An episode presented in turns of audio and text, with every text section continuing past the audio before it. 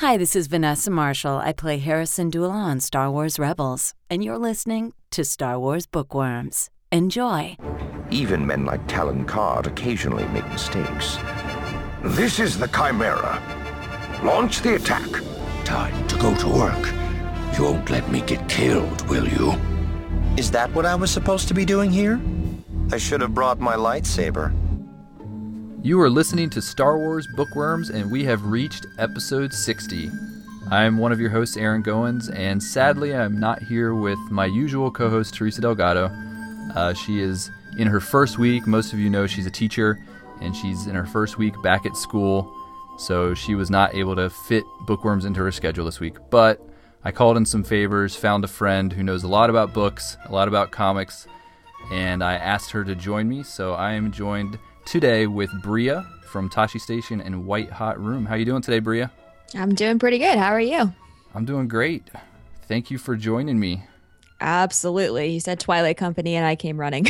yes, Twilight Company. This is one that's we I feel like the last like 10 episodes of Star Wars Bookworms that we've done at the end of each episode we're like I think we might review Twilight Company next episode. And we kept putting it off, putting it off, but finally we are covering it. We're getting caught up on the novels.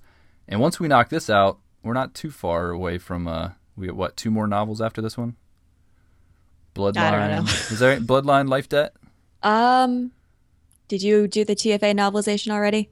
We're gonna skip that one.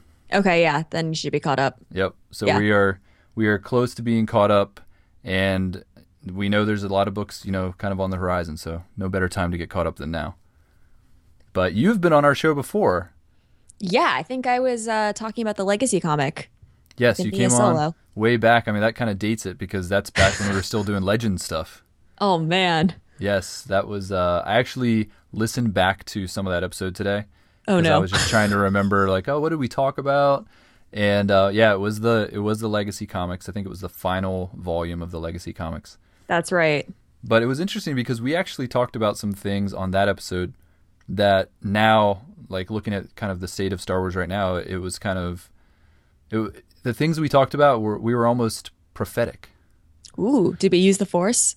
Maybe we we actually um, had a conversation about the possibility of Ahsoka coming into Rebels. Ooh, go us! Which did happen. Uh, we were talking like we had this whole conversation about how we wanted to see certain characters' stories finished, and we are like Ahsoka was one of the big ones. And we're like, we would love to see her come in Rebels. We'd also love to see her get her own novel. And there we're you go. Good. Yeah. So we're damn good. yeah. So we did that. And then we talked about Legends characters, big popular Legends characters being brought into the canon in one did way we get or another. Thrawn? We did it not actually bring up Thrawn, but oh. we did talk about, you know, big characters like Thrawn, like uh, Mara Jade actually ended up being kind of the big part of the conversation. But yes, so I was like, oh, that's interesting. It kind of correlates with everything that's going on right now. We'll have to listen back to this in like two years and see how close we got. Right. Yeah. So that was episode. You were on episode thirty-six of Star Wars Bookworm. So for you listeners who may be newer listeners, if you want to hear Bria on another episode, go back to episode thirty-six. So before we get into, we have a couple topics we're going to talk about, and then we're going to do a review, like we were saying, of Twilight Company. But before we jump into that, I, I just want to give everyone an update on what's going on with our book club. Uh, we do have our book club over at Goodreads. Um, so if anyone wants to join the book club, head on over to Goodreads, search for Star Wars Bookworms, and join us over there. We talk about we've talked about I, I think it's more than twelve novels now um, that we've read and, and discussed. So for the months of August and September, we are doing Life Debt. So if you guys haven't joined the conversation yet, please come join us. I know a lot of you have read Life Debt. We have a we have a whole thread um, that is spoiler filled. So if you've already read the whole book and you don't you don't want to you know kind of tiptoe around spoilers, jump over there. Uh, we are we're talking about that book over there. It's so good. Yeah. So um, and I think we're going to talk a little bit about some elements of life debt because in our review of Twilight Company, there's some things I wanted to kind of bring up that might tie into life debt. So not that we, we won't get into spoiler territory. We'll definitely spoil Twilight Company, but we won't spoil life debt. But um, big event coming up next week, Dragon Con. Yay! And you are going. You always go, right? Every year. This will be my eighth one, I think. Oh wow, you're a veteran. Yeah, I've been going since 2008. My my friend kidnapped me my first freshman year of college and said, "Come on, we're going to Atlanta."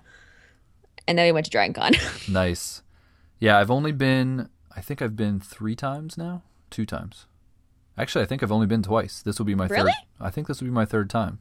huh. Yeah. So, um, yeah, I'm looking forward to going. I didn't go last year, so I missed last year, and so this year I didn't want to miss again. So I'm definitely headed down. Everything's booked. I got. I didn't get media this time. I didn't even apply. I was like, you know what? I'm just gonna go as a fan.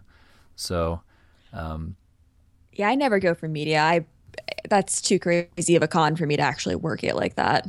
Right.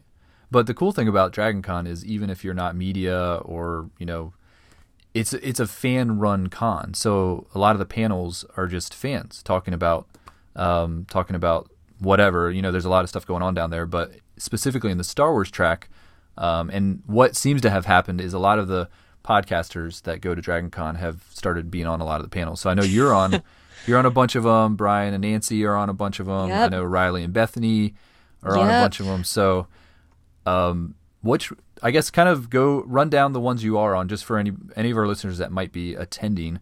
Uh, which ones can they see you on? I actually have a relatively light schedule this year. I'm only on three.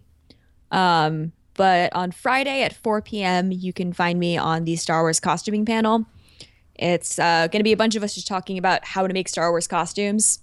Um, it's some serious talent on that panel. I feel seriously outclassed when I sit there with some of those guys, and I'm just like, oh, oh, you actually made your Mandalorian armor out of metal. Oh, okay. um, yeah, he's Tom Hutchins is he's good, man. Uh, Yeah. And then after that, I am on the Star Wars Rebels panel at 5:30, which actually Henry Gilroy is going to sit on it with us. So that's going to be mildly nerve-wracking, almost as bad as when Vanessa Vanessa Marshall uh, walked in last year and joined our Rebels panel, which was awesome, by the way. Don't get me wrong, but you know when you're sitting up there Yeah, in front of definitely. a bunch of Star It's- Wars fans, and you're just like, "Oh, Vanessa's sitting next to me. Hi, Hera." Our Hera and Kanan space married. Um, So Henry Gilroy, um, is he still? Does he write episodes for Rebels? I think that's his official title. I could Okay. check the app.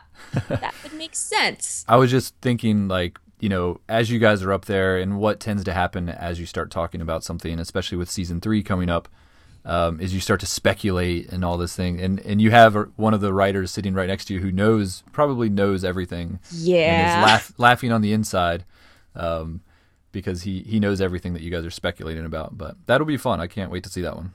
Yeah, and then right after that is the big authors panel. So it's going to be, you know, the usual suspects of Zahn, Stackpole, Anderson. Um, I believe Janine is on it as well this year because she's now an official Star Wars author thanks to Twilight Company. Um, in Yes, brief, Janine Spendlove. Yes. she is awesome. So you guys should go to that. I'm not sitting on that panel. I'm just going to watch from the audience and be amazed. But you guys should go to that one. Um, and then as far as other panels, I'm on. Um, what's the other one? Oh, Sunday morning. I am on the new Star Wars characters we already love.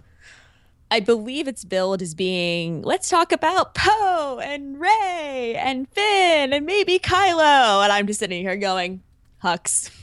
We're gonna spend an hour talking about Hux and Aphra and Charabe, just so everyone's fine with that. But I feel like there's gonna be some talk about uh, Sloane. We'll get some Yes. some Mr. Bones in there, maybe some Wexley. Ransolm Casterfo. right. Yeah. So I promise I will not actually spend the entire time talking about Hux. yeah, yeah. I mean, really, could. what's there to talk about? Hey, so much. But that's life debt spoiler territory, so I'll avoid it. But But yeah, yeah, Are, you, are you booked for any panels this year? I'm not. I actually I thought about it. This is what I do to myself all the time. I thought about doing it, and I was like, you know what? I'm just gonna take this year off. I'm not gonna do any panels. I'm just gonna go as a fan. And then a week after she sent out the deadline for requesting to be on a panel, I was like, no, now I want to be on panels. So like I. I messaged her and was like, "Hey, I know I missed the deadline, and it looks like all these panels are pretty packed. But you know, if you want somebody as kind of a backup, just in case somebody doesn't show up, so so I'm I'm offering my services, you know, just in case anybody uh, ends up not showing up. I might sneak onto a panel, but nothing official. So you might uh, be a pinch hitter.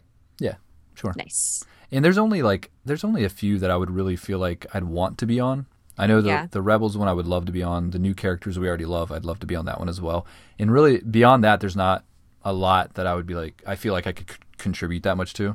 Mm-hmm. So, but those two specifically, I, I will I'll be looking to see if there's empty chairs. Nice. The only one I'm disappointed I didn't get was the military and politics in Star Wars. I think That was- Riley Blanton's on that one. Yeah, I think Okay. him, Janine, Thomas Harper, and Bethany might be on that one too. Okay, Janine's a great one to be on that one. Yeah. Some real life experience there. Yeah, her and uh Thomas Harper too. Great. So yeah, I'm I'm really excited about Dragon Con this year. And um, what will be really cool is Timothy Zahn's going to be there, and we have this big announcement that just happened not that long ago with you know what's going to be coming to season three of the Clone War or not Clone Wars. Uh, that's wishful Rebels. thinking. Rebels, yes, and yeah. Grand Admiral Thrawn is making his, you know, can- canonical appearance in uh, season three of Rebels, and Zahn is writing a novel called Thrawn. So this is really cool that he's going to be at Dragon Con. I'm almost wondering if the whole Q and A just ends up being taken over by questions about that. Hopefully, hopefully not. So Hopefully not. Like, so if the moderator is smart, they'll just ask Zahn about all the Thrawn stuff right off the bat, and then we can move on because there's not much he can tell us. If we get anything new about the book, it'll be at New York Comic Con. yes, yeah, he's going to So- be pretty tight-lipped about it. I'm sure. Yeah. He may talk about stuff we've kind of already seen, but kind of the process of how they contacted him, or you know maybe uh, consulting on you know episodes of Rebels, things like that. yeah. And the book's done. I mean, the first draft is done, Is it? for what I hear. Um, I'm pretty sure that's what I heard. I could be wrong. It's kind of like when we were trying to get Christie Golden to to drop some news about Dark Disciple at Dragon Con. Oh, yeah, right after that. that. got announced, and she was kind of like, uh, "I can't really tell you much," and Well- that mean I can't tell you anything. It could be worse. I moderated Tim's panel at AwesomeCon this year. I kid you not, I spent a good portion of the time showing him that tweet from Filoni about, you know, there's always truth in legends. Oh, here's the book spine. What do you think of this? that jerk has the best poker face I've ever seen in my life. Like I was asking, I was like, what, do you, what would you think if they brought Thrawn back into Rebels? Have they? Have you heard anything? And he Not- just he- played it cool the whole time. He played it so damn cool. Oh man, So he's what? good. What what would you have done though if he had kind of just been like pulled you aside and said, "Hey, this is just between me and you, and you can't tell anyone." And then he my- and then he told you you. kidding me? Would you be able to hold that in? Shut. Oh Yeah. hell yeah, hell yeah. That's awesome. I don't know if I would want to have that, you know, that responsibility of knowing something like that. It's got to be crazy, but I also think I probably would have my reaction to everything, like seeing the Rebels panel in London, would have been much more subdued, and people wouldn't have had to worry about me flying through the ceiling. Right. That was a genuine concern. So we got the big announcement, and I, I'm sure you went as crazy as I did as far as Thrawn, you know, being announced as coming to season three of Rebels. Um, and I didn't. I, we talked about this a little bit on our last episode of Bookworms, but obviously you weren't there to talk about it. So, and I'm kind of curious to hear it from your perspective as far as bringing this character in, a big character like this, like Thrawn, who has a very established history in the way he was used in the Legends stuff. Um, like, where is your head at when you hear something like this? Uh, well, I literally was jumping up and down and screaming, and one of my 501st friends had to keep like grabbing me and pulling me back down to the couch. So again, I didn't go through the ceiling. Um, but to me, I think he's the best character to do this with because yes, he has an established history, but most of that history is post Return of the Jedi. We've gotten some of him, like with the Outbound Flight book, but we don't really know him as an imperial under like when Palpatine was around. And so I think that gives Filoni and it gives Zahn a lot of freedom to really do something new with the character, but also have him still be the character that we know and love slash love to hate. Um I mean he was the most obvious of the characters of the Legends characters to bring in and probably the easiest. So I think no one was necessarily surprised that if they were going to bring someone in, it was going to be Thrawn. Um, I think it was a really good move, though. Yeah. I think it was great. When we talked about when I, I, was saying I was listening back to the last episode you were on, and we had talked about uh, the same type of subject, but we were kind of focusing more on Mara Jade. Mm-hmm. And you had said, "Oh, it'd be cool if we got you know some type of an Emperor's Hand type character." Um, Inquisitors, that, right? Which we ended up getting Inquisitors, but we got a Emperor's Hand type character who, you know, maybe her name is Mara Jade, and she's kind of you know, it doesn't even need to be a central character, but just kind of as a shout out. Mm-hmm. Um, and you were like, that would be enough for me. Uh, yeah. But in this in this case, it seems like they're they're not just bringing in Thrawn and having him walk across the background like they did with you know Aayla Secura in episode two. You know, this is an actual you know major character that they're bringing in to be a villain in Rebels season three, um, who's going to be a major player. So it's it's a little bit it's it's going all in. I think as far as bringing somebody in yeah, it's a big effing deal. Yeah, it's awesome. I, am super excited for it. I can't wait to read the novel. Oh um, man! You know, to see you know where that goes. I believe that's kind of playing the part of a prequel a little bit to what we yes. see in Rebels. Okay. Yeah, I believe the official word is it's all backstory. And this one is is probably a little bit more obvious of a choice because I know Filoni has you know been pretty vocal about his being a fan of those specific novels mm-hmm. uh, and specifically Heir to the Empire, is something he brings up.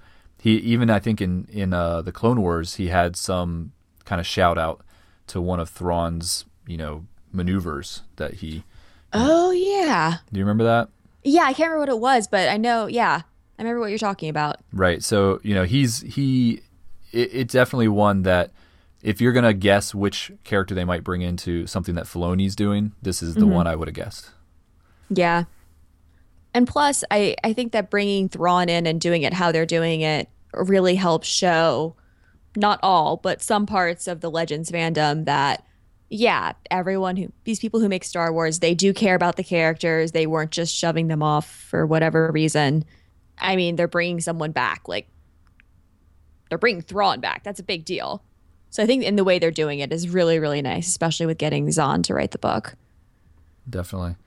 Yeah, I just love one of my favorite things about you know this canon, this new canon, and almost a, a bit of a reset of how they're doing things is how they're tying everything in. Yeah. And you know, even with the announcement of having Saw Gerrera. In, oh yeah. In um, Rogue One, like that was a huge surprise to me. I never thought we would see a character that's that was established in an animated series make the jump to to the film, and now it really opens the doors to the possibilities of what other characters we may see pop up, you know, in more canon stuff. Yeah, I think it'd be really cool to see. Um, I don't think it'll happen, but it'd be cool to see Sabine on the big screen or. Oh yeah. Yeah, live action.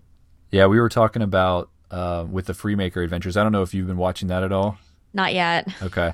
Yeah, they have a character in there that's uh, the battle droid Roger. I'm sure you've heard of him. yes. Least. Yeah. Yeah uh, we were saying it'd be cool if he kind of showed up in something where you know you just have him kind of standing in the background and he's got the Freemaker logo on his back, you know that kind of thing, where just a little shout out to something like that.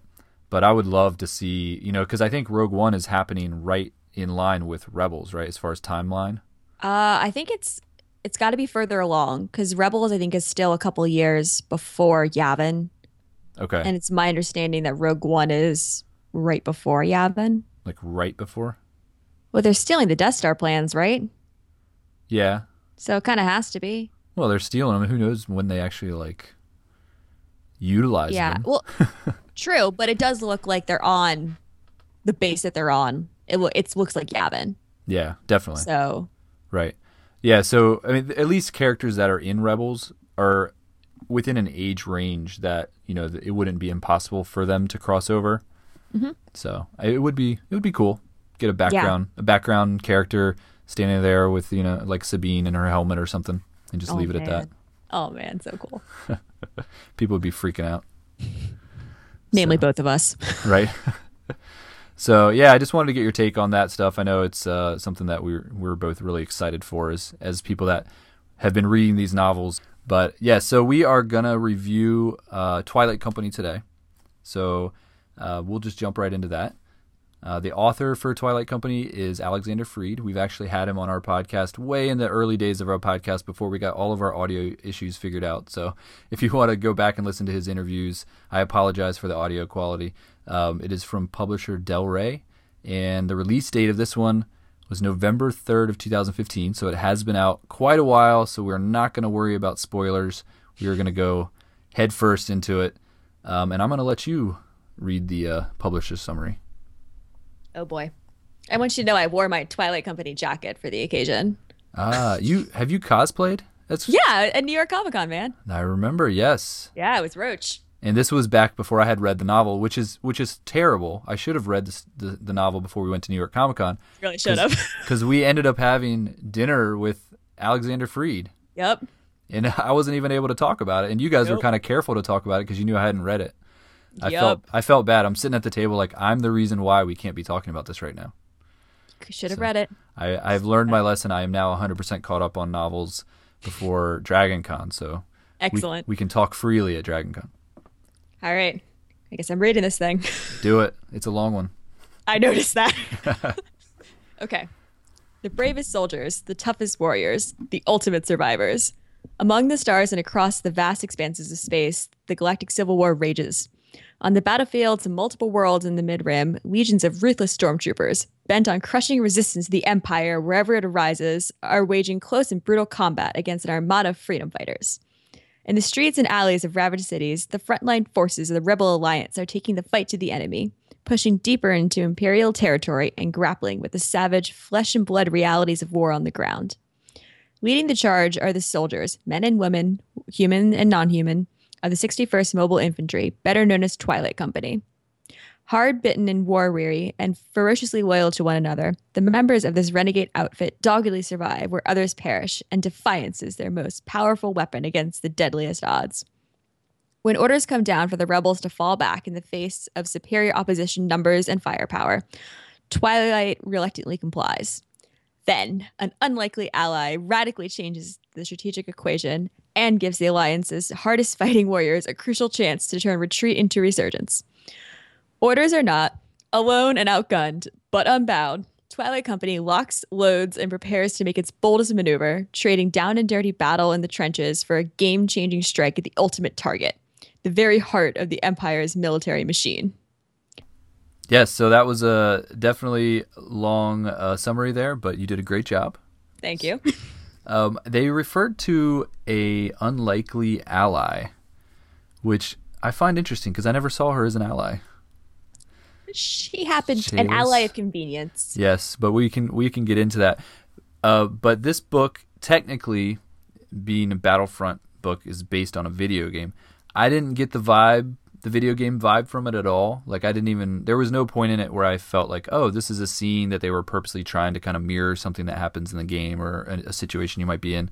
I don't know. Do you play Battlefront or have you played it? Uh, I haven't, but I agree with what you're saying, um, which I actually thought was even more impressive given that this was Alexander Freed's first full length novel and that he has a video game background, that nothing ever felt like, okay, here's my video game action, point, click, shoot, headshot, yay. Right. Yeah, I kind of thought there might be a couple situations where they would purposely try to mirror like maybe a mission that you do in the game or you know a, a way they take down like a walker or something is the way you take it down in the game something like that but um and not like i have played the game but i haven't played it extensively so maybe there was stuff i missed but overall i never got that feeling um, Yeah. that it was like overly tied in I feel like in the game they go to Sullust at one point. Definitely, yeah. Sullust is a big uh, a big location in the game, so that I guess that would be you know something, but Yeah. beyond that, I don't think there's too much. But yeah, this was I was surprised with this one. This is one when they first announced it, I was just like, ah, okay, you know, military story. You know, it doesn't sound too interesting to my typical tastes when I'm look what I'm looking for out of a Star Wars novel. Uh, but I remember when they released the cover was when I first got excited. Um, yeah. and you know you can't you know can't really judge a book by its cover like people say but just the artwork and the characters that you saw on there you know that was really like i'm like i hope these characters i'm seeing on this cover are actually the characters that are in the book because they look really interesting And they were. And you did your costume purely based on that, right? Uh, yeah, I did it based on on the cover, and then uh, Del Rey was nice enough. Uh, they were kind of co-conspirators on this since Alexander was going to be there, and it was sort of a surprise. Uh, they were able to just kind of give me a little sneak peek at the art for In Brief, so Janine's short story. So I had a little bit of that to go on as well. Okay. Um, and they sent me the Twilight Company patch early, so I didn't have to sew it on it sitting on the convention floor. Nice. Yeah, that's such a cool patch. I have a couple of them sitting here. I don't know what to do with patches when I get patches because I don't. I don't have a costume, so Uh, a lot of people do like patch jackets. That's what we do in the 501st. okay. Or you can get a bag. Sew your Yes. patches on the bag. Yeah, that's a good idea. The problem is my backpack that I bring to conventions is the same one that I use for my job, Oh, so it might be a little much. clearly that means you need to get like another backpack. Yeah, I need a Convention secondary backpack. backpack. Yes, definitely. But so this book is all about Twilight Company. Um, I'm forgetting the battalion. Do you remember? 61st. 61st. So this is kind of the the battalion you don't necessarily want to be in if you want to survive. It sounds like you know as as I'm reading this book, I'm like, man, they really have it bad. I kind of got the vibe that it wasn't just Twilight Company who had it bad, but this was what the war was actually like for everyone on the front lines and in the trenches, and not if you were, you know, the princess or the commander or Right. whatever. So I, I feel like this was a pretty good. It was a pretty good representation of what being, you know, rebelling was actually like. Right. Yeah, and uh, it's not like Luke Skywalker. You just jump in an X-wing, take a couple shots, and fly away. Yeah, no, You're not actually so in the in the mud, in the trenches. I loved that perspective. From Mm-hmm. that was one of my favorite things about this book was that perspective, getting it from the ground. You know, kind of the the ground troops. yeah. So yeah, it was that was one of my favorite parts for sure. It sort of filled the void that was left by uh, books like Republic Commando, where you get the nitty gritty in your face. battle. Right. Yeah.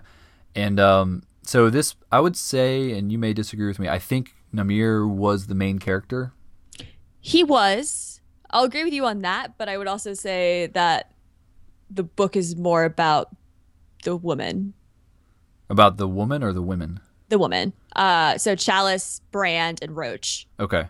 I would say it's like, like he's the main character, but the ladies are the ones who go through. It feels like they go through more of an arc, and it's more about what happens, especially with Chalis. She's probably like a co-lead with Namir. Yes, I would completely agree. I, I think I feel like the book definitely focuses on Namir and Chalis the most. They, Yeah. I kind of see them as the co-leads. You know, if you're saying what, you know, who are the main characters in this book, I would say those two for sure.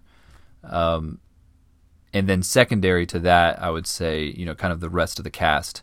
You know, there's Yeah. that. That was actually one of my complaints. I felt like they introduced us to so many characters and so many, you know, characters with a lot of potential but I, I felt like I just didn't get to know cer- certain ones enough. Even Yeah. even um, Brand. You know, she was an important part and was kind of uh, a very important voice for Yeah. Namir, and like kind of you know this.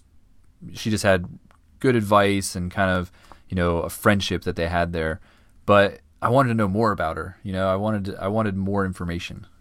I feel like that was kind of her thing though. Like she didn't want to be like close to these people necessarily. Yeah. Like she was committed to Twilight Company, but again, she joined Twilight Company because she had took a bounty on the captain Right. originally. And the one I forgot before when I was naming off the ladies was Thara. Because the only points of view we ever get are Thara, Brand, and Namir, Okay. I think. Unless I missed someone. But So- yeah, like just just the second time when I was reading it earlier, it just seemed like yeah, Namir is there, but it's also very much a story about all these really cool women okay. are there too. So I would say for me, I'm much more connected with Namir, Mm-hmm. and so I did feel like he had a really good story arc. Um, but in some of these other characters that you're mentioning, like like you just brought up Thara, to me, Thara was like a throwaway character. Oh, I loved her. Like I love the idea of what she was, but I just felt like she kind of popped in, you know, a couple times, and even when they brought her back as the one that ultimately like kind of captured Namir, Mm-hmm. I still the payoff wasn't enough for me. Where I was just like, she just seemed like she was a bit unnecessary. she she's the other side of the coin. So whereas you're getting nitty gritty in the trenches for the rebels, you're also getting super nitty gritty in the trenches for the Empire. Her first chapter, I think, is chapter three, where you know you have her going and talking to her uncle and everything, and then she goes back and like suits up in her stormtrooper gear. I adore that chapter where she just kind of like I'm like, oh, that's what's going on. Um, so I think I get what you're saying. Um, I think that she could have, like, yeah, her story could have been taken out and it wouldn't have made the book that much different. But I like the contrast it gave us. Right. I almost felt like um, we may have been set up for more. Like if he wrote this in a way where he was thinking, you know what, this is something that I want to establish a couple characters that I may use in future novels that connect to this. Yeah. And she might be one of those characters where he's laying the groundwork for somebody that's going to be much more important in a second novel, you know, follow up novel. Um, kind of the way I felt when I read Aftermath, and they had, uh, I think his name is Jom Barell. oh, yeah. Yeah. And in Aftermath, he literally he's not in it hardly at all, but then he kind of falls out of nowhere, literally falls from the sky at the end and becomes a major part of their team. And I was I remember finishing the novel and just being like, who is that guy? Like where did he come from? And then in, in Life Debt, he's like a major character, like as Yeah. big of a character as anyone else almost. So I was like, okay, you know, he, you know, the writer dropped him in with the intention of, you know, more coming later. So I kind of, I almost wonder if that's the same case here for Thara. It's possible. Maybe. We'll see. But we, we were talking about Chalis, and I think Chalis is uh one of my favorite new characters in the canon. Um, I love the fact that they're introducing us to these really interesting characters uh, that are a little a little cracked in the head, I would say. Yeah. And we're Yeah. getting that. We're getting like Chalis is one of those type of characters. Um, it seems like it's more the Imperials, but um, I don't know if you remember the guy from um, Lords of the Sith. Do you remember that? Oh, uh, the one who double crossed. yeah, Yeah. and he yeah. just basically went kooky by the end. yeah. You know that guy, Chalis, um, and then even in the in Life Debt, you have the guy that's running. Um, and we won't get into too many spoilers, but this might be minor spoiler. But the guy that was running Kashyyyk, oh, yeah. that dude was cracked. He was crazy. Yeah. And I Even love these. Yes, Vidian's Vidian's another crazy. one. So I kind of I love these characters that they're introducing from the Empire. I find them very interesting, and uh, Chalis Chalis definitely is one of them. Yeah, and I was so I was rereading um, a bunch of the Star Wars books before Life Debt came out because I wanted to experiment with the reading order, and I totally didn't realize it before, but uh, John Jackson Miller name dropped Chalis in his tie-in story, the one with Tarkin and Vidian. Oh, did he Like, really? Yeah, yeah, she got name dropped in it, Wow. and I saw that and I went, ooh, yeah, we got a Vidian name drop in this one.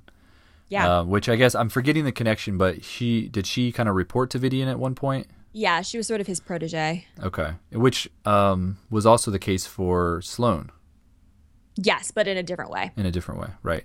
So yeah, so I thought that was an interesting connection. Vidian seems to be popping up. I feel like he got a mention in. Did he get a mention in Bloodline or was it Life Debt? I want to say Life Debt. It must have been Life Debt because Sloane. Okay, yes. Yeah, I think you're right. So he he seems like his name keeps popping up. So I think that's really cool considering that um that John Jackson Miller story was it wasn't the first canon novel we got. A new, a new dawn. A New Dawn. Was it Yeah, the it first? was. It Okay. was. Yeah. So it's cool that we get one of these characters who is the main villain from the very first of the the new canon and he's and he keeps he's continuing to pop up at least in name. Yeah. So I always like it when they they connect the universe like that. The new canon's doing a really awesome job with that. definitely. Um, so Roach, you had brought her up earlier. oh, I love her. She's a mess, but I love her. Um, Yeah, this is a. I always have an issue with connecting with characters that are much younger than me, um, and especially teenage characters. It's like that's a part of my life that has has long gone.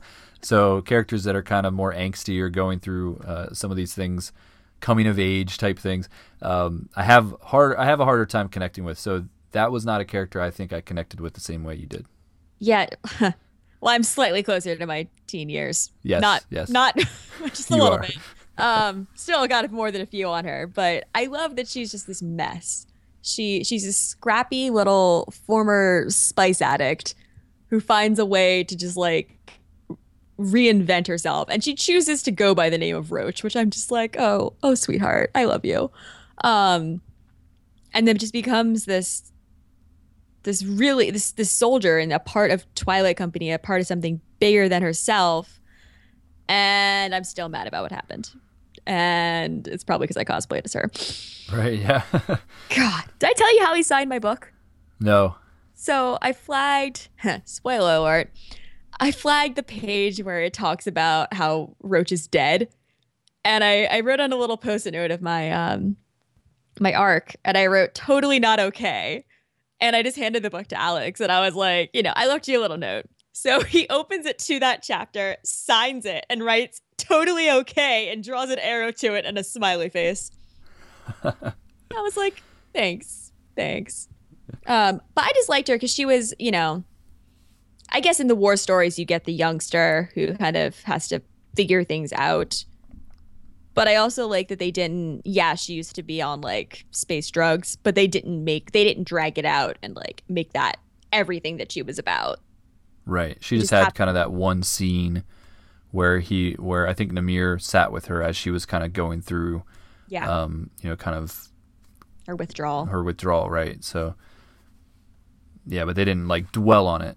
Where- Yeah, which I thought was like mildly progressive. I guess I don't even know if that's the right word, but It's more. I think it's it's a crutch sometimes that people lean on, and they didn't use it this time, which I which I appreciated. yeah, So, Yeah. yeah, she was she was an you know interesting enough character for me, and I I liked her as part of the team, but it wasn't one of those characters that I was like you know kind of interested to hear much more about. And when you know what happened happened, Yeah. You know it was it was definitely a sad moment, but it it wasn't it didn't impact me probably the same way as somebody that cosplayed as her. I'm just I'm a sucker for that sort of character. Let's go with that. Right. Um, I thought the the use of an airlock as a brig was pretty genius. I, I thought that was pretty funny. I know they did it kind of. Um, it wasn't like that was something they normally did on that ship, but it was almost just the need at the time. But I thought that was cool. It's like, oh yeah, let's why not put a prisoner in an airlock that way? Easy, easy to get rid of him if you need to. It was very uh President Roslin. Right? Yes. Good reference. I try. But yeah, so I thought that was kind of cool. Um, so we get another Imperial, Captain Tabor. Is that his name? Yeah. how you say it? Captain Tabor. And then we get introduced to another crazy Imperial, Prelate Verge. That boy needs to Oh my god. that was he's he was such a unique character that I actually really enjoyed him as a character. It was just I wanted to smack him. right, which was you know part of sometimes the characters you hate the most are the ones that are the most interesting to read about. I just felt bad for Captain Tibor. Yeah, yeah. I thought that was. Um, I thought he was an interesting character. Now, I did. I did read the novel, but also did the audiobook. And I don't know if you did the audiobook at all for this one. No, I never do audiobooks. Um, this audiobook was actually very well done. Uh, my complaint with most audiobooks is I feel like they overact on the voices, and it comes across a bit cheesy. Uh, for this character specifically, they did that. You know, for Oh. Verge, he was he had this voice that was um, he it definitely fit the character. But yeah, very very interesting. Kind of he falls in line with kind of what I was talking about as far as these uh, crazy Imperials that seem to be all over our new canon. Yes. Why the Empire actually failed. Too much. right yeah we're starting to figure it out um i think the big scene the memorable scene uh, the one i kept hearing everybody talk about was the hoth scene Oh, that was so good. i know when i was reading that scene i was kind of like i was right on the edge of my seat uh just to see to see vader from kind of an outsider's perspective and somebody that is not aware of the power that people like him have Mm-hmm. it's really cool to see it from that perspective. They kind of did that in uh, Lords of the Sith as well, when Vader did that whole like nosedive into that ship and like basically killed everyone. Yeah. Um, and they, you know, they were all just like, "Oh, this guy can't be, you know, that bad," and then they all basically die. And that's they kind of did that again here, uh, but from a different perspective. I thought it was really well done. I totally agree. I think I was enjoying the book up until this point, but this was sort of the total. It was it was the, where I went from liking it to really loving it. Right. It kicked into a whole nother gear, and everything they did with Chalis at this part was just incredible. And I think it's a testament to how to how good Freed's writing was. That I was completely with her when she was like, oh, well, you know, you found me. Okay, you know, bring it on. And he just force chokes her and goes, Where's Skywalker? Right. And then she just breaks because she's like, What do you mean you're not here for me? And it's the whole like, she's not as important as she thought she was. yeah, he just shattered her world. Oh, that was Which- so good. and it was so it was so well done because you get this character when they introduce her she's you know she's definitely cocky you know thinks she's got the best of just about everyone around her and then in this one moment you know vader just literally breaks her and the rest of the novel is affected by it Yeah. uh, which i found really interesting and the fact that she survived a force choke and i don't know if vader did it on purpose it almost felt like he thought he killed her you know he kind of crushes her throat and throws her to the side but she survived it. You know, she ha- you know has this long healing process, um, and that's that's pretty that's pretty crazy. Yeah. Yeah.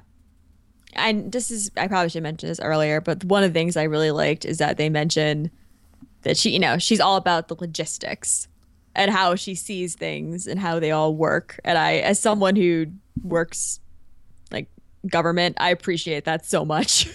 Yeah, So, you she- know, again, we're seeing the other side of everything besides the heroes and the big bad villains. right.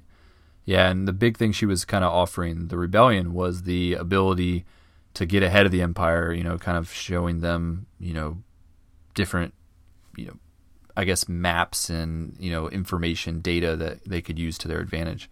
Yep. um, and they never really they never fully realized the potential of that um, from her i don't think no.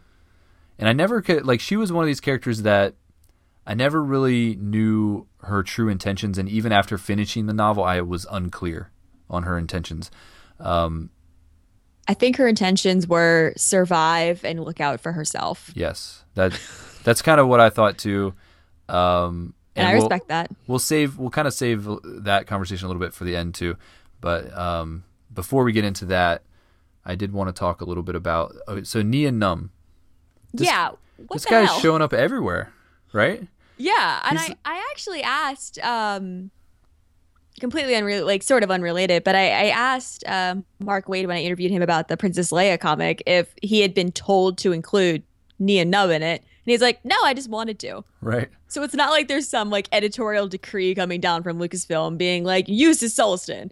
People just want to do it, and it just he's showing up everywhere I don't get it's it. It's so funny um, great, i, but- I kind of wondered if it was this thing where you know the publishing arm was kind of asking for information about the force awakens you Mm. know hey what characters are going to show up in it maybe we can drop them into our stories and and they came back like oh well Nien Nunb's going to show up in it and they were like all right you know and so everybody just ended up putting them in their stories I but don't know. I, I feel like it just happens. Like it probably happened maybe for uh, Moving Target, but I feel like for this book and for the Leia comic, total coincidence. right so yeah i just he keeps popping up everywhere i think it's funny um speaking of him and this is not related to this story but we did re- review the princess leia comics um and um i'm forgetting the name of the character but the Evaan. Evaan, yes. So were they just were they indicating that Evaan and Nien Nunb used to date?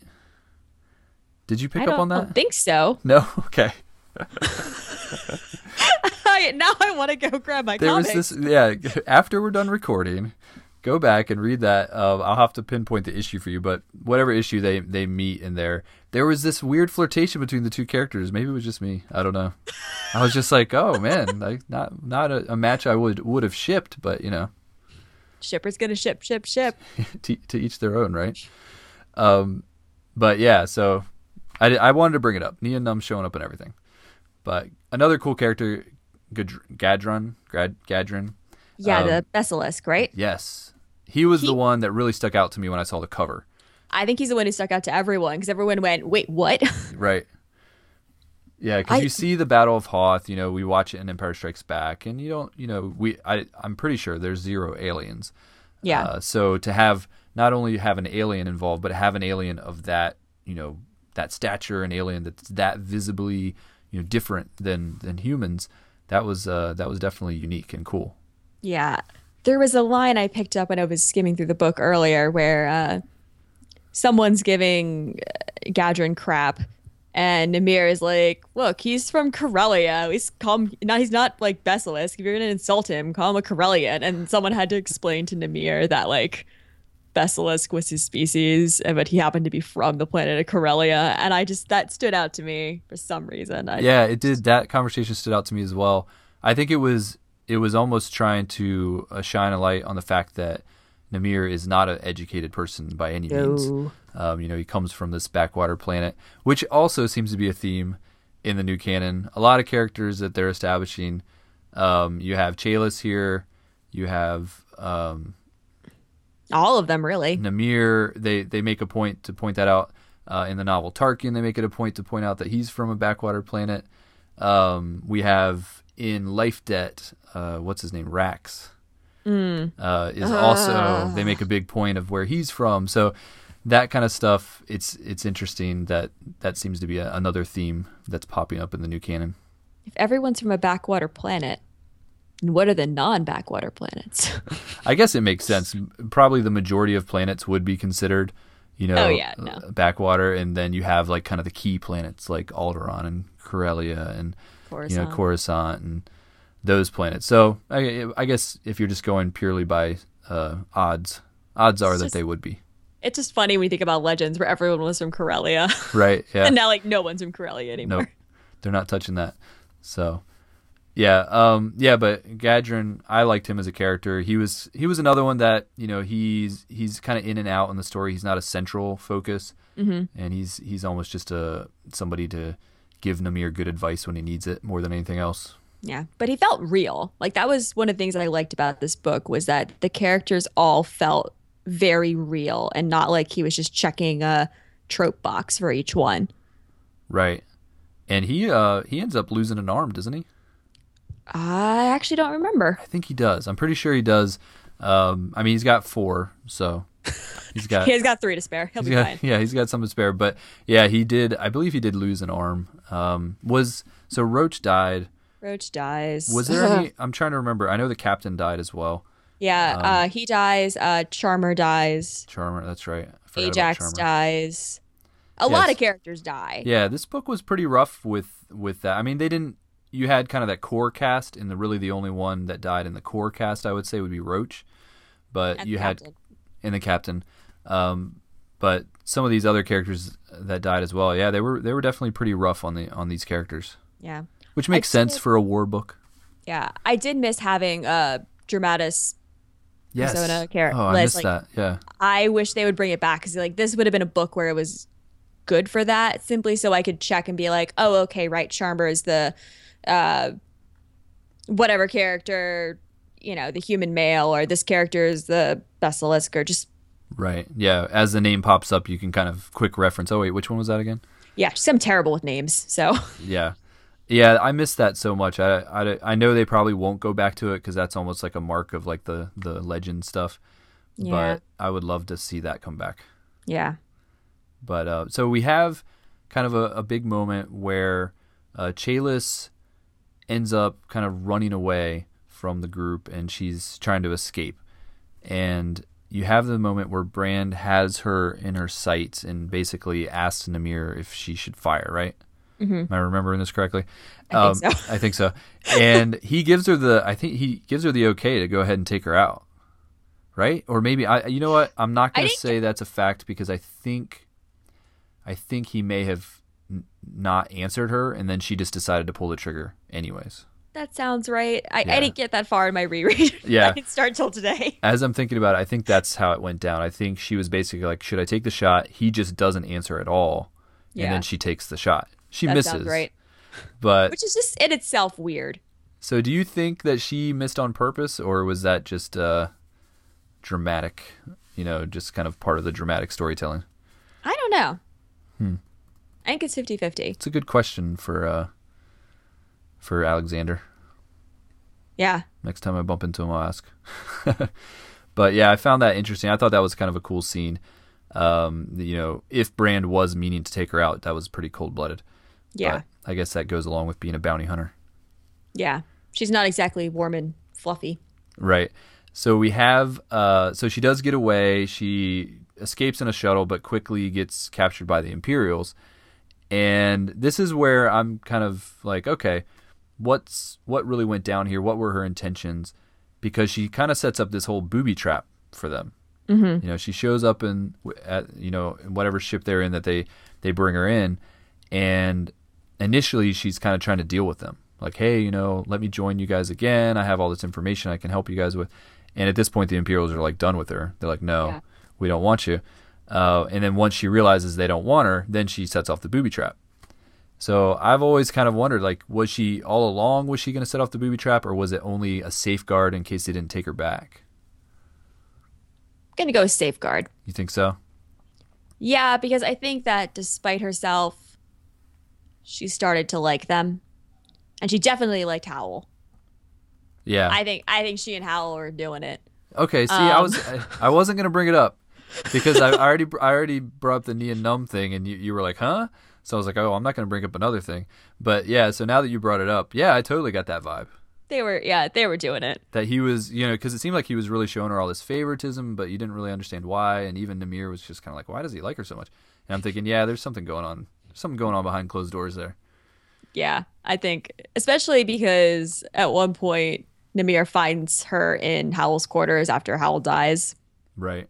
I was like, mm, mm-hmm. So you think that she actually did start to, um, you know, kind of care about this group, and that she wasn't necessarily trying to double cross them, or she was still Yeah. out for herself. I think she was mostly out for herself, but she if she could help if she could not completely screw them over. Yeah. it's it's hard. It's tricky. She's one of those characters who I think that's what makes her interesting is that you don't really know what she's going to do or what her plan is. Right. And I think with kind of the way it ended, as she is, she's kind of headed off, um, and she ends up going back to, I believe, Namir's home planet. That's where she's going to go. She wants to get out of the fray, just go to this backworld planet, and she had heard him talk about it. Uh, Crucible, I believe, was the name of it. Yes. So she was just going to head off there, but she actually does send a message back to Namir, kind of like, hey, you know, this is what I'm doing, I'm leaving. But it did seem like she cared enough to kind of, you know, make that last contact. So, Yeah. yeah. She I- figured out how to care in her own way. Imperials are caringly stunted. right. So I did get the feeling that I, I agree with you. I think she was out for herself 90% of the time, but there was that small 10% that she was like, oh, you know, maybe I do care about these people. Yeah. And then, of course, we get the Captain Tabor Oh, yeah. where he, you know, there's the scuffle with the gun, and then he like he ends up just shooting Verge, About But- damn time. which I thought that actually caught me off guard when it all went down. I thought he was gonna pull the gun, and then he was gonna like you know stop Chalis and be like no, and then we're gonna capture her or whatever. And the fact that he just shot Prelate Verge, he just killed him. Like this was his opportunity. He's like, I have a gun. You know, there's the scuffle going on. I could totally cover it up. I'm just gonna kill this guy. I mean, he was not happy from moment one he stepped on that ship. No, He was not happy to be there. Verge he- was a little. they brought him out of like he was like teaching at some academy, I think. Yeah, I think it was the uh, Carida. Is Right. that how you pronounce it? Yes, yes, which I thought was also a nice Legends nod. Yeah, was that the first time it made it back into canon? You know what? I thought it was, and so I'm I wanted to check my facts, and it was actually mentioned in a Clone Wars episode, Oh. uh, the one with with uh, Colonel Gascon, Oh. the little frog dude. yeah, Star Wars never changed. right, Little frog dude, green rabbit. Right. Change. so he mentioned, yeah, he did he did mention that planet because I thought this might have been the first mention as well, but that was you know big Legends planet. Yeah. So Yeah. it's it's cool to see the the little shout outs here and there. But definitely. Yeah, he he got brought basically out of I mean, not really retirement, but he was kind of at the end of his career. He's teaching at the academy, and then they bring him back into it, which I don't think he he wanted. No, yeah. Kind of reminds me him. of a, a character that's in Freemaker Adventures, but you'll have to get there. After Def- Dragon Con. I definitely will can give me crap recommend about it. it after Dragon Con. I will definitely recommend the show. It's very funny. I did not expect to like it as much as I do, um, and it's it's definitely really funny, and Mm-hmm. Is good good legend shout outs in that one too. Ooh. Definitely good ones. As far as I will, I'll tell you one because you might not have cat, caught it anyway. So I'll just tell you, and it's not really a spoiler or anything. Uh-huh. But they actually have the name Lowbacca in Aurebesh Oh my god, that's amazing. show up on one of the on one of the episodes. That's amazing and it makes me so happy. Yes, I was uh, like, they're basically the story is they're you know they're at this prison on Kashyyyk, and um, they're going through the hallways, and one of the monitors has this list of prisoners, mm-hmm. and since it's you know Wookie the Wookie planet, I, all the names are very Wookie. And I was like, you know, me being somebody that does that, I decided to translate all the Aurebesh. So you read Aurebesh? yes, I do. You and, nerd. And so I'm looking at the names. I'm like, that says Lowbacca, like Lowbacca. That's amazing. It's crazy. Oh my god, that's amazing. Yeah, so I was pretty excited about that. But yeah, so I think we we pretty much covered everything. I don't know if you had anything that I missed that you wanted to talk about, any characters you wanted Um, to talk about more. I could talk all day about Brand because I really, really liked her a lot. Um, but if you anyone hasn't read In Brief yet, which was Janine Spendlove's short story and Insider, you should definitely go read it. Yes, um, definitely. It's a nice little backstory for her. Um, and Howl, you get more of Howl. Um, I guess the only thing I wanted to point out is that this novel's cast was very diverse, and Yes. it never felt forced. It just seemed, oh yeah, this is the ragtag bunch of misfits who decide to join the Rebel Alliance for whatever reason they want to, and it makes sense that they come from all walks of life. Yeah, definitely, and that's something that they're really doing a good job of right now. I believe with all the the new novels. Yeah, like across the board it seems like they're they're definitely um, you know making sure that these these casts are are diverse. Yeah, so. It was Great. good. I I really loved it. It's, yes. Yeah i guess we didn't kind of give final thoughts. Um, so i thought that for the most part i really liked this book. I liked the perspective that it gave us from these characters on the ground you know fighting these wars that we've always kind of previously seen from you know a different perspective. And I, I really liked how detailed they got. Even some of the scenes where they were talking about you know different their training regimen and like kind of the details of you know how they do different shifts and stuff th- through the night. And uh, you know it felt like he really did his research as he was writing this novel. Um, and I- yeah for the most part this one was this this has been one of my favorite. I don't know like i haven't sat down and thought through all the new canon novels and like ranked them but i feel like this is in my top three um, so it's it's definitely one of my favorites of the new canon I think it's it's number three for me. It comes behind Bloodline and A New Dawn.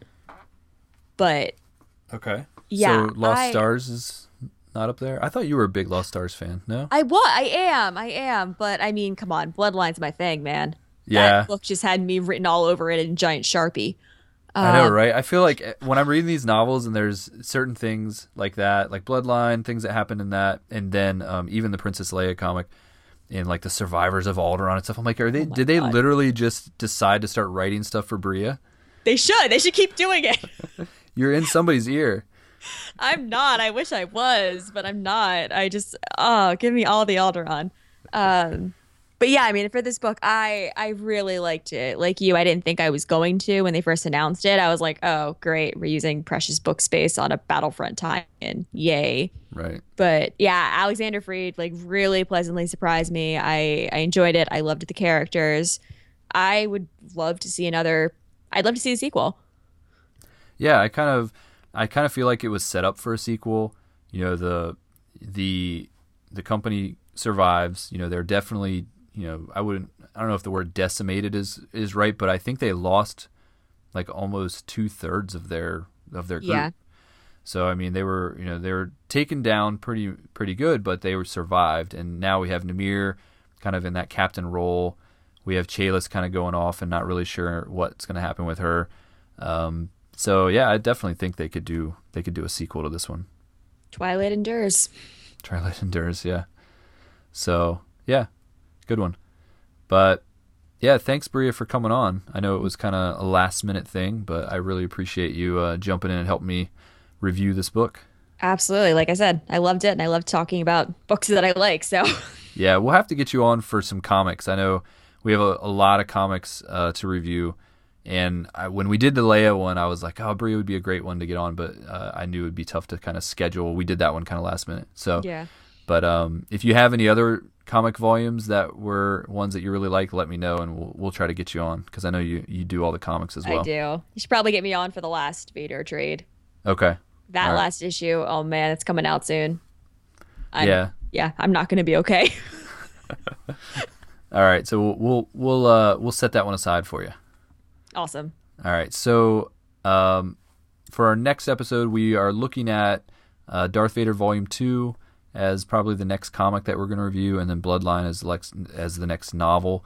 So one of those two, depending on uh, on scheduling and, and, things like that, but we'll probably review one of those two. Um, and before we go, I definitely want to give you a chance to let people know where they can find you online. How can people follow what you do, Bria? Uh, mostly on Twitter, where I am at Chaos Bria. You can also find me. I recently, relatively recently, uh, ended up launching my own site. So that's chaosbria.com, where I've been rerunning the Waru Express. Uh, aside from that, I am always writing and reviewing and publishing new stuff over at Tosche Station. That's uh, tosche-station.net and then White Hot Room, so whitehotroom.com. Great. And for the show, you can find us on Twitter at Star Wars Bookworms. You can email us, starwarsbookworms at gmail.com. We actually have a handful of emails uh, that we have received that we've not uh, gotten to on the show, but the next episode we get Teresa on, we will definitely tackle those emails. Uh, you can find us on Facebook, uh, iTunes. If you haven't left us a review yet, we'd love for you to head over to iTunes, leave us a nice five star review. And you can find Teresa on uh, Instagram and Twitter at Ice Cold Penguin. You can find me on Twitter at AV Goins. And until next time, keep on reading and may the Force be with you.